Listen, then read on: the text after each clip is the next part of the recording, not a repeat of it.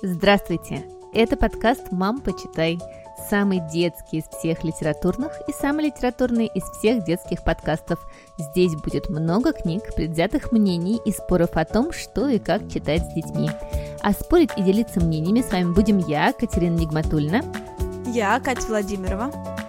И я, Екатерина Фурцева. У меня двое детей, Никита, которому уже 14, и София, ей 12. Моему сыну Дане 8 лет. А у меня трое детей. Жене 15, Василию 9, а Тони 3 года. Наши рекомендации и много всего интересного вы найдете во всех социальных сетях. Там мы подкаст «Мам, почитай». А еще нам очень важна ваша поддержка, и мы радуемся вашим чаевым. Все очень просто. Переходите по ссылке в профиле и оставляйте нам столько, сколько считаете нужным. Мы поднимем в вашу честь чашку чая или бокал просека и накупим себе новых детских книг – ну и добро пожаловать в наш 88-й эпизод. Юху! Е! И сегодня, друзья, у нас в гостях руководитель издательства «Волчок» Николай Джумакулиев, чему лично я дико рада, потому что издательство «Волчок» обожаю. Николай человек в книжном мире опытный и уже 12 лет занимается детскими книгами.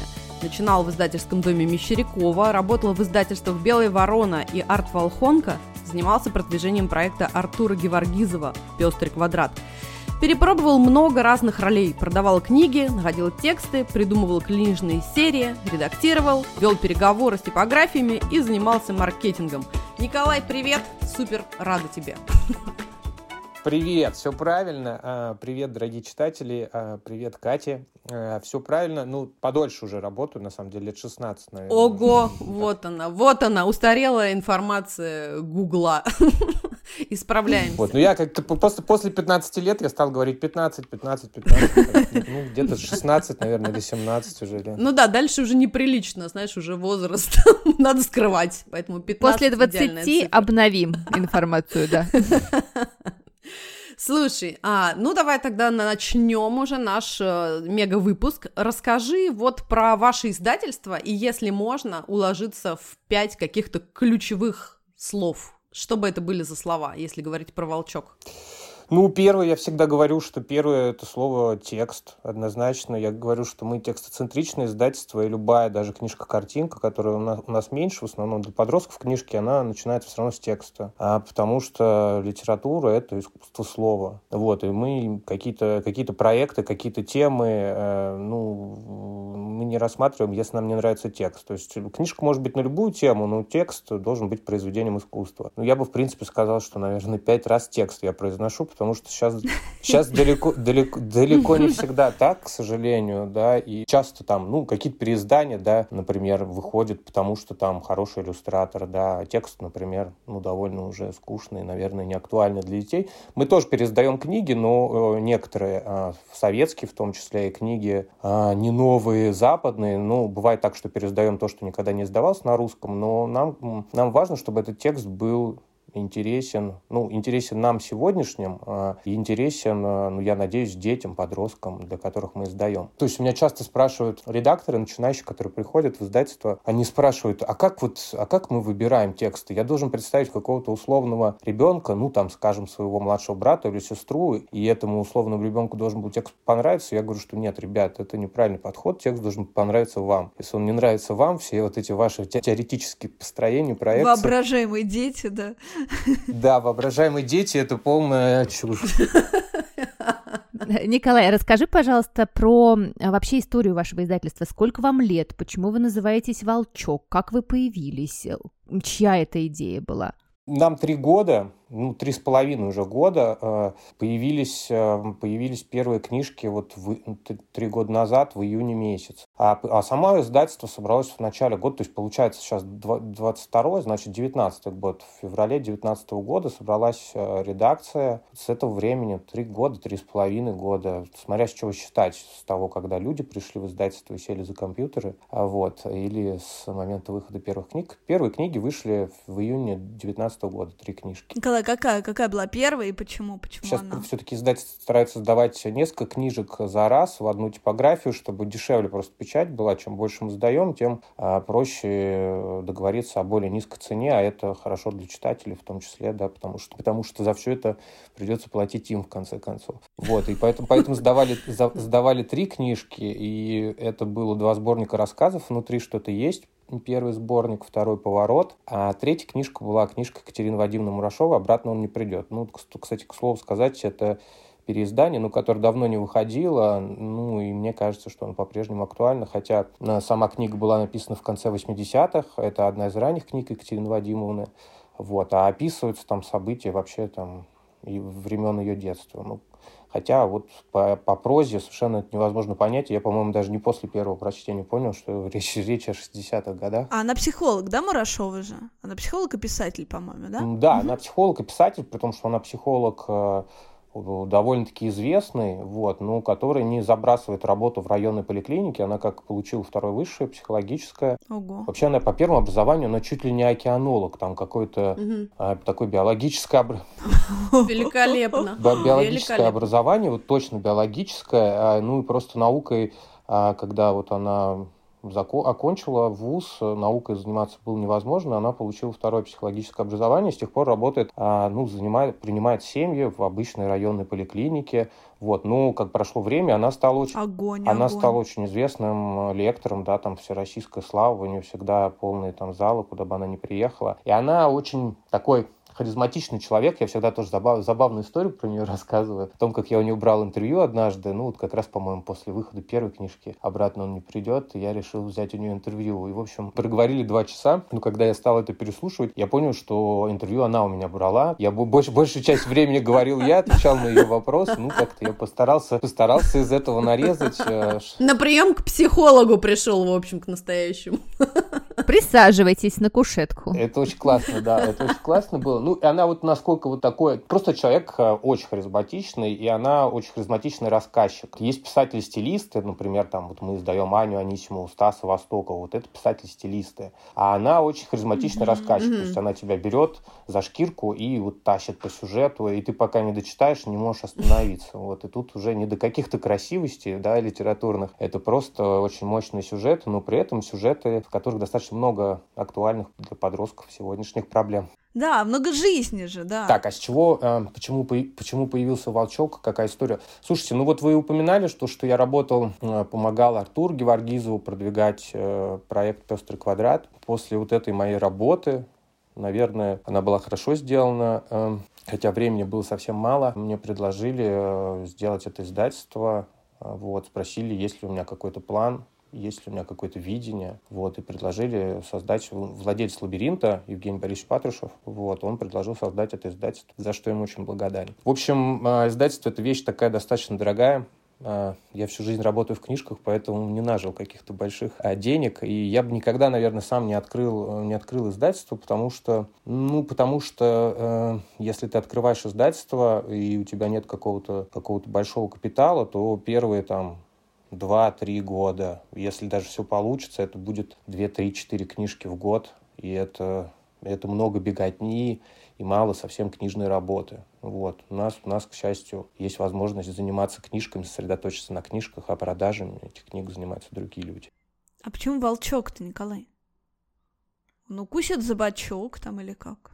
Да, все же ожидали сразу детсадовских книжек, да. Слушайте, а мне кажется, я когда, а, когда думал над названием, там вообще был какой-то какой лист из 15 названий, но в нем, в этом первоначальном листе не было волчка. Ну, что-то как бы я понимал, что это все не, не, не про нас, не про меня, вот. И, а, ну, я в таких ситуациях просто на какое-то время откладываю задачу, потом, потому что решение, оно может прийти как бы в процессе, ты просто не думаешь, забываешь, и вот так получилось, возникло это слово «волчок», и как как-то все схлопнулось. Я просто понял, что оно подходит, а потом уже докрутил какие-то объяснения. То есть я стал рассуждать, почему подходит. Там штук 10 было. Ну, во-первых, мне нравится, как слово звучит. Во-вторых, мне кажется, несмотря на то, что оно достаточно древнее, то есть там корни в индоевропейском языке еще, да, оно при этом современно звучит. Да, мне очень нравится, что как бы два значения, что волчок, э, ну, ребенок, ребенок волков, да, да, да.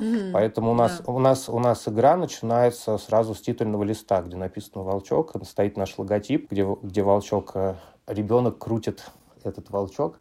Вот, и как бы игра — это неотъемлемая часть детских книжек, поэтому мне тоже, тоже это нравится. Важно, что «Волчок» — это такой культурный герой там и всех там большинства фольклорных произведений и огромное количество литературных произведений. Но есть, когда мы объявили о создании волчка, меня завалили рукописями с волчками, с волками. И до сих пор, и до сих, и до сих пор, до сих пор их присылают, э, просят, просят, э, а, предлагают издать. Вот, ну мы одну книжку сделали про волчка, вот, ну ограничились на этом. Да, были выпуски, выпуски, эпизоды про котов, значит, про собак, вот, вот, и вот сегодня мы будем писать эпизод про медведей, Понятно, волчки, значит, да, следующая тема наша это волки. Таких книг тоже дофига, понятно. Ну, э, да нет, и очень, и масса, масса, масса как бы любопытных решений, очень э, разных. Ну, то есть и положительные герои э, волки, волчки есть, и отрицательные, хотя, ну, вообще так исторически, конечно, средние века и раньше, там, ну, конечно, волк, наверное, был врагом, да, каким-то, но почему-то в фольклоре и там даже в старых каких-то литературных произведениях часто, в общем, волк, волчок, они какие-то, ну, там, вспомнить там Иван Царевича, да, и помощника его волшебного, да. Да, То есть не какая-то, ага. да, какая-то неоднозначная у него роль. Вроде бы считал, что животное вредитель, но при этом как-то вот в фольклоре часто о нем пишут симпатии, в, в литературе так вообще очень часто волки какие-то положительные. Ну, то есть э, а, еще какие-то были. Ну, а, да, и а, волки же тоже социальные существа, и это важно, они заботятся о потомстве, своих чадах, вот, воспитывают их, что-то, что-то, что-то, наверное, тоже в этом есть человеческое. Ох, Ох, мы тут развернули, да, философия, прям вообще великолепно.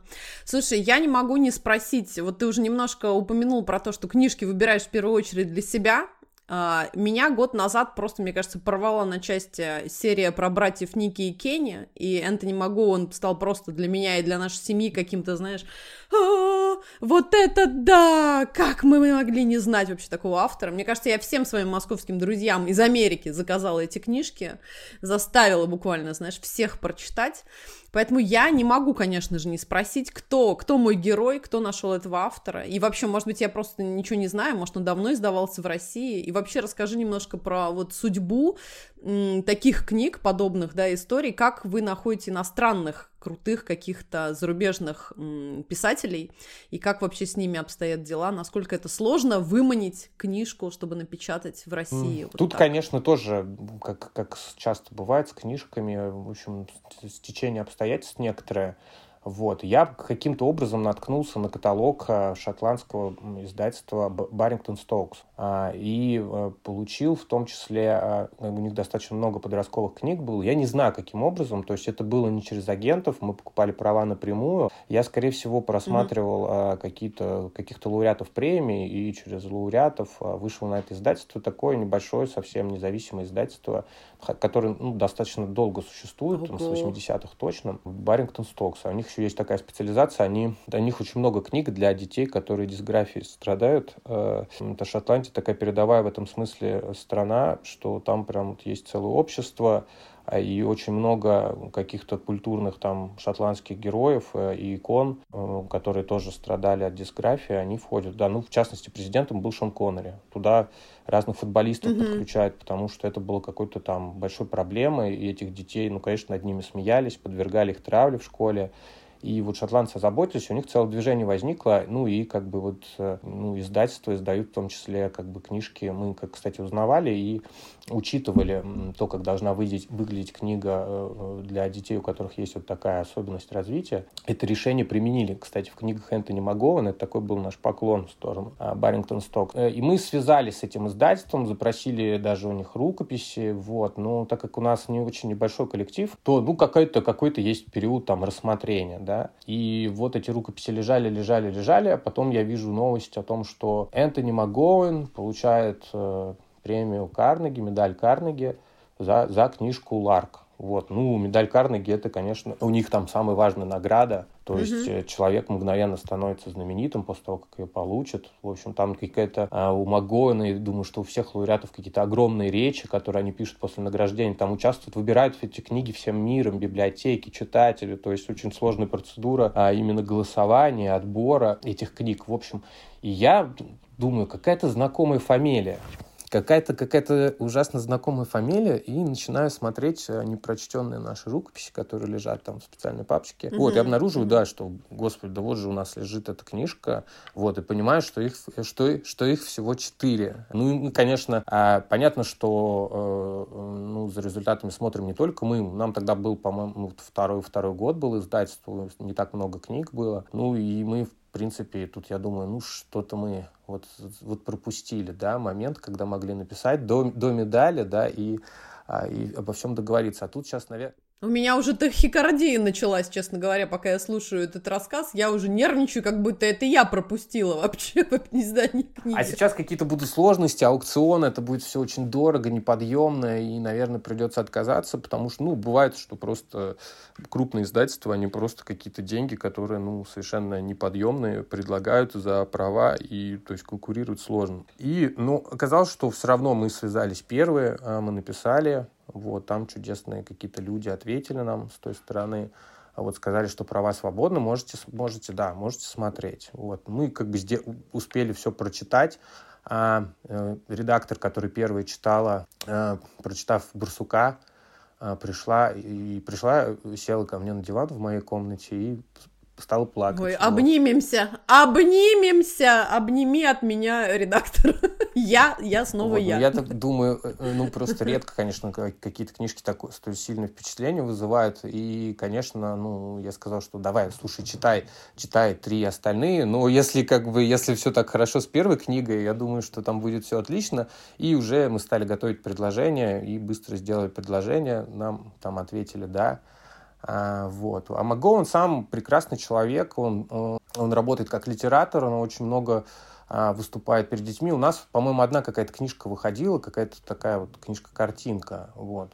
Он в основном, он в основном, как подростковый автор известен, вот, но вот выходил какая-то, какой-то небольшой текст, книжка-картинка, это новогодняя, по-моему. Вот, а подростковые вещи его не издавались. А, часто возникают э, ну, невероятные в работе совпадения. Одна из книжек, э, я не помню, «Щука», кажется, она посвящена Барри Хайнсу, а Барри Хайнс э, написал замечательный текст, который лег в основу сценария фильма «Кес» британского, и это про мальчика из очень бедной семьи, из глубинки, вот, который, который приручил пустельгу. И вот это его единственная радость жизни, потому что там все плохо у него. В школе плохо, и дома плохо. Угу. А он приручил, и, ну, и у него просто целый мир открылся, а, а просто он стал узнавать, да, о том, как воспитывать птиц, как их дрессировать, как, ну, как сокольничьи там натаскивали этих птиц, как они их растили, вот. И просто какой-то смысл жизни у мальчишки появляется, который которого его не было. И, ну, это какая-то такая невероятно тонкая, грустная история. А, и а вот МакГоуэн вторую книжку посвятил, посвятил Барри Хайнсу как раз э, словами, что вы нас научили писать, писать о подростках, да, ну что такое, я не помню дословно. Вот, это тоже какое-то невероятное совпадение, потому что я очень люблю фильм «Кес», вот, и читал перевод на, русский, на русском Барри Хайнса, вот у нас назывался перевод «Пустельга для отрока», выходил в детской литературе в конце 80-х. Я Хайнса тоже хотел издать, но, к сожалению, права заняты, почему-то купили, ну, тоже крупное издательство, я думаю, купила, но не сдает. Фурец, Николай, скажите вообще два слова бы для наших читателей про вот эти книги «Барсук, щука, грач и жаворонок», ну, потому что вообще не все знают. Три, три подкаста, мне кажется, уже было им посвящено, но мне кажется, да, можно спокойно еще радостно напомнить. Э, я от себя, да, скажу, что меня больше всего зацепило, что это история из, да, из четырех повестей про братьев Ники и Кенни один из братьев парень с особенностями развития, видимо, мне это тоже супер откликается, потому что я очень часто вижу как раз Василия, того самого мальчика. И, кстати, да, Николай, я хотела тебя тоже еще уточнить, если ты знаешь, конечно, но такое ощущение, что Магован, конечно, не мог просто придумать эту историю, что наверняка у него есть у самого опыт общения либо с подростками, либо с детьми с особенностями, может быть, у него даже какая-то это его семейная история, вдруг ты знаешь, потому что меня, конечно, это как мать, ну и как девчонку тоже вообще порвало в самые клочья, потому что это, конечно, великолепная история и про отношения братьев, и приключенческая история, но вообще обожаю всем сердцем, всем советую. Николай, давай, жги, рассказывай. Это, это книжки для подростков, и больше того, из, э, мы даже маркировали их 16+, хотя героям 12 лет, и, в принципе, э, родители после того, как сами посмотрят книжки, я рекомендую, я рекомендую сначала посмотреть самим, потому что там, например, в первой книжке есть жестокая mm-hmm, достаточно сцена да. охоты, да, ну, там, нехорошие, злые подростки травят э, выводок барс, барсуков, да. да, собаками, вот, а как раз два брата, главные герои, ну, да. ста, младший брат Кенни, он как раз спасает барсучонка и одну собаку, пострадавшую во время охоты. Это книжки для подростков, а, это книжки о, о дружбе, о любви двух братьев, Ники и Кенни, которые живут в британской глубинке. А, ну, это называется в Британии «Черная страна», а, бывшие шахтерские регионы. Вот, в 80-е годы все шахты практически закрылись э, в этих местах, и ну, это стала такая, такая депрессивная достаточно местность, работы там нету, и люди либо переезжают, либо бедствуют, живут без работы, вот там, ну, какие-то, как в таких бывает шахтерских моногородках, там же шахтеры династиями, в общем. И отец Ники это тоже бывший, бывший шахтер. Прям Билли Эллиот какой-то вообще сплошной. Да, да, мне тоже все время вспоминался Билли Эллиот, но, наверное, он понежнее все таки будет. А ну, Билли, Билли Эллиот это сказка, конечно, а как бы Магоэн, Магоэн гораздо-гораздо, я думаю, что ближе, да, описывается, ну, описывает действительность э, такой, какая она есть. А вот Насчет э, Кенни, Кенни это как раз э, старший брат, но mm-hmm. брат с, э, а, с особенностями развития, о котором младший Ники заботится. А, вот. Насчет Кенни я не знаю. Мы, кстати, задавали вопросы Магоуну, он очень открытый ага. человек. Мы брали у него интервью, он писал обращение к российским читателям, где был очень рад тому, что его издают в России. А вот, а вот насчет, э, насчет Кенни мы как-то вопрос не дожали, хотя мы задавали вопрос о, ага. о, о герое с особенностями развития, но не дожали в том смысле, не, как бы не знаем, есть ли у него реальный опыт общения. Э, как бы, да, Кенни, вот этот мальчик с особенностями развития, он получился, хотя он такой, наверное, все-таки второго плана герой, а главный герой Ники, ну, но да, он получился, да. получился угу. очень живым, а, и да, он и очень, и очень, очень важным, да, для, для этой вещи, для этих вещей. А, а вот. А, а вот то, что Маго, Маго он как раз а, а, из, из этих регионов, поэтому о жизни там он не понаслышке mm-hmm. знает. Вот. И в одной, в одной из книжек мы как раз взяли фрагмент из его речи а, для вручения медали Карнеги. Он рассказывает о том, как он приезжал а, школу лица, э, ну, где такие, такая не угу. школа, школа, где не совсем благополучные ребята учатся, вот. А, и он прочитал там отрывок своей книги, и ребята таки воскликнули, что да, как разве такое возможно в книжках, чтобы, а, чтобы герои говорили так же, как говорим мы. Ну, вот тоже да, недо... да. недословно. Он пишет про нас, да. Угу, да, что это же мы. Николай, угу. слушай, а вот, э, да, Фурец э, про Магоуна, да, тебя спрашивал, потому что фанат этой книжки, а я фанат вашей книжки серии «Памяти детства» Лидии Корнеевны Чуковской и «Мой отец Корней Чуковский», да, ну и, в принципе, это очень крутая книга воспоминаний, и Лидию Корнеевну я очень уважаю, в том числе как большого э, автора э, Софьи Петровны, просто совершенно душераздирающий текст на русском языке, и она прекрасная мемуаристка. Действительно, это очень классная книга, написанная про детство, но не для детей. И вот я знаю, что вы заявляли, да, эту книгу как часть серии, вот расскажи, пожалуйста, да, как, как вы придумали эту серию для взрослых, какие еще книги в этой серии вышли или вот планируются выходить, да, вот побольше про эту часть вашу. Я бы сказал, что это, ну, не прям совсем для взрослых, я бы сказал, что для семейного чтения какая-то, то есть подростки могут, в принципе, с родителями читать и обсуждать. Хотя, ну, в первую очередь, да, наверное, это книги для взрослых. Мы хотели рассказать при помощи книг этой серии, э, при помощи этой серии рассказать о культуре детства разного времени, вот, о семьях а, совершенно разных, не похожих друг на друга. Книжки достаточно достаточно непросты в подготовке, вот, и часто требуют моего прямого участия, поэтому мы немножко забуксовали на второй, очень долго ее готовили, вот. Это «Прекрасный летний день» Бориса Минаева, а, если книжка Лидии Корнеевны Чуковской о детстве дореволюционном, о детстве а, в семье, где отец э, ну, был выдающимся человеком, да, то книжка Бориса Минаева, книжка о таком о советском детстве, о московском конца 60-х, начала 70-х, точнее, конца 50-х, начала 60-х на Пресне. Вот. И она, это не мемуарная книга изначально, это цикл рассказов, а, где, где прототип э, главного героя, сам, сам писатель, вот, и за, а, за всеми персонажами, которые в рассказах этих действуют, э, есть реальные прототипы, вот, очень мощная такая биографическая основа. Вот. И в каждой книжке, то есть мы стараемся э, и текст подобрать э, любопытный, и добавить некоторое количество материалов документальных, которые создают некий, некий объем, перспективу, да, и позволят эту эпоху лучше представить. Ну, то есть и огромное количество фотографий, и семейных архивов, и музейных архив, архивов. Вот. В прекрасном летнем, Борис прекрас, для прекрасного летнего дня написал о местах силы района, например, да, раскрыл имена всех прототипов характера, написал о своих родителях, о своем брате. Вот, и это, э, это вторая книжка, а третья книжка, ну, я надеюсь, что в начале следующего года выйдет. Это книжка Мюда Мечева. Она будет художник очень большого, который тоже, у которого очень сложная биография. Детство его он провел в Москве военный, вот, и он пишет о том, как, а, как это видится. Ну, очень, очень мощный текст, невероятно мощный, и ну, достаточно, я думаю, что тоже будет любопытно проиллюстрирован. Вот.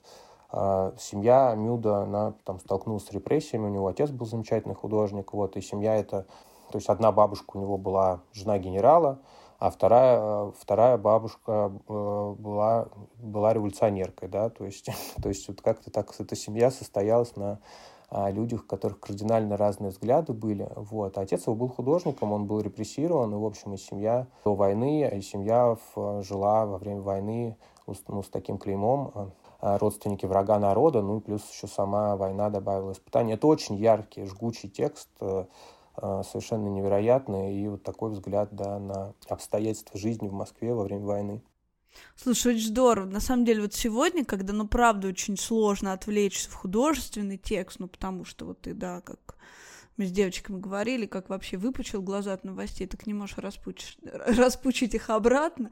Ну вот, на самом деле очень круто читать какой-то вот такой нонфикшн про, правда, ну, разное сложное время, про то, что люди как-то в нем вообще жили и росли, и вообще детство.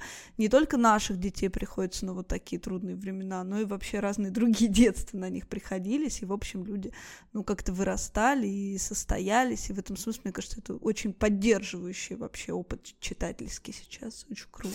А, мне, смотри, важно спросить тебя вопрос про например, три книжки твоего детства, которые вот прям вообще навсегда с тобой.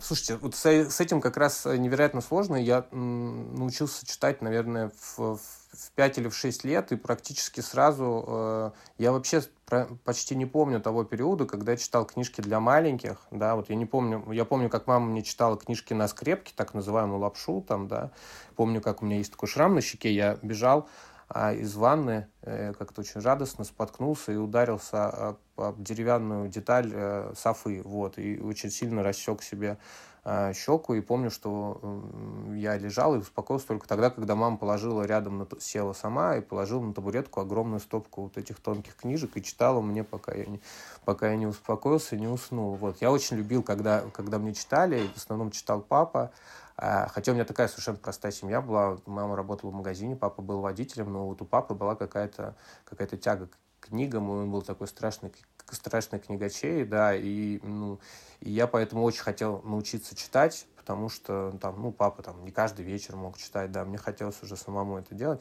Но когда я научился читать, я практически сразу э, бросился читать всякие какие-то приключенческие книжки, то есть там «Остров сокровищ», да, я уже мог читать там в первом классе Жюли Верна, мог читать, хотя вот я сейчас даже и не представляю, то есть мне сейчас сложновато, сложновато читать Жюли Верна, вот, но тогда я читал и помню, что, да, словарь заглядывал, когда чего-то не понимал. Такой, если брать книжки, которые которые написаны для детей. А, вот, ну, наверное, «Хоббит» Толкина на меня произвел какое-то оглушительное совершенно впечатление. Я просто до этого читал в основном советские, а, советские книжки, да, ну и какие-то вот приключенческие а, приключенческие, но тоже реалистические книжки. И, и папа однажды, он по делам там был в, в Беларуси, а, вот, и он привез почему-то оттуда, а, ну, привез Толкина, эту книжку «Хоббит», совершенно ужасная обложка, ужасными иллюстрациями. И она у меня до сих пор, она до сих пор у меня, кстати... Ну, то, что называется «Библиотека приключений» называлась, да. Волосатые ноги? Мужчина с волосатыми ногами?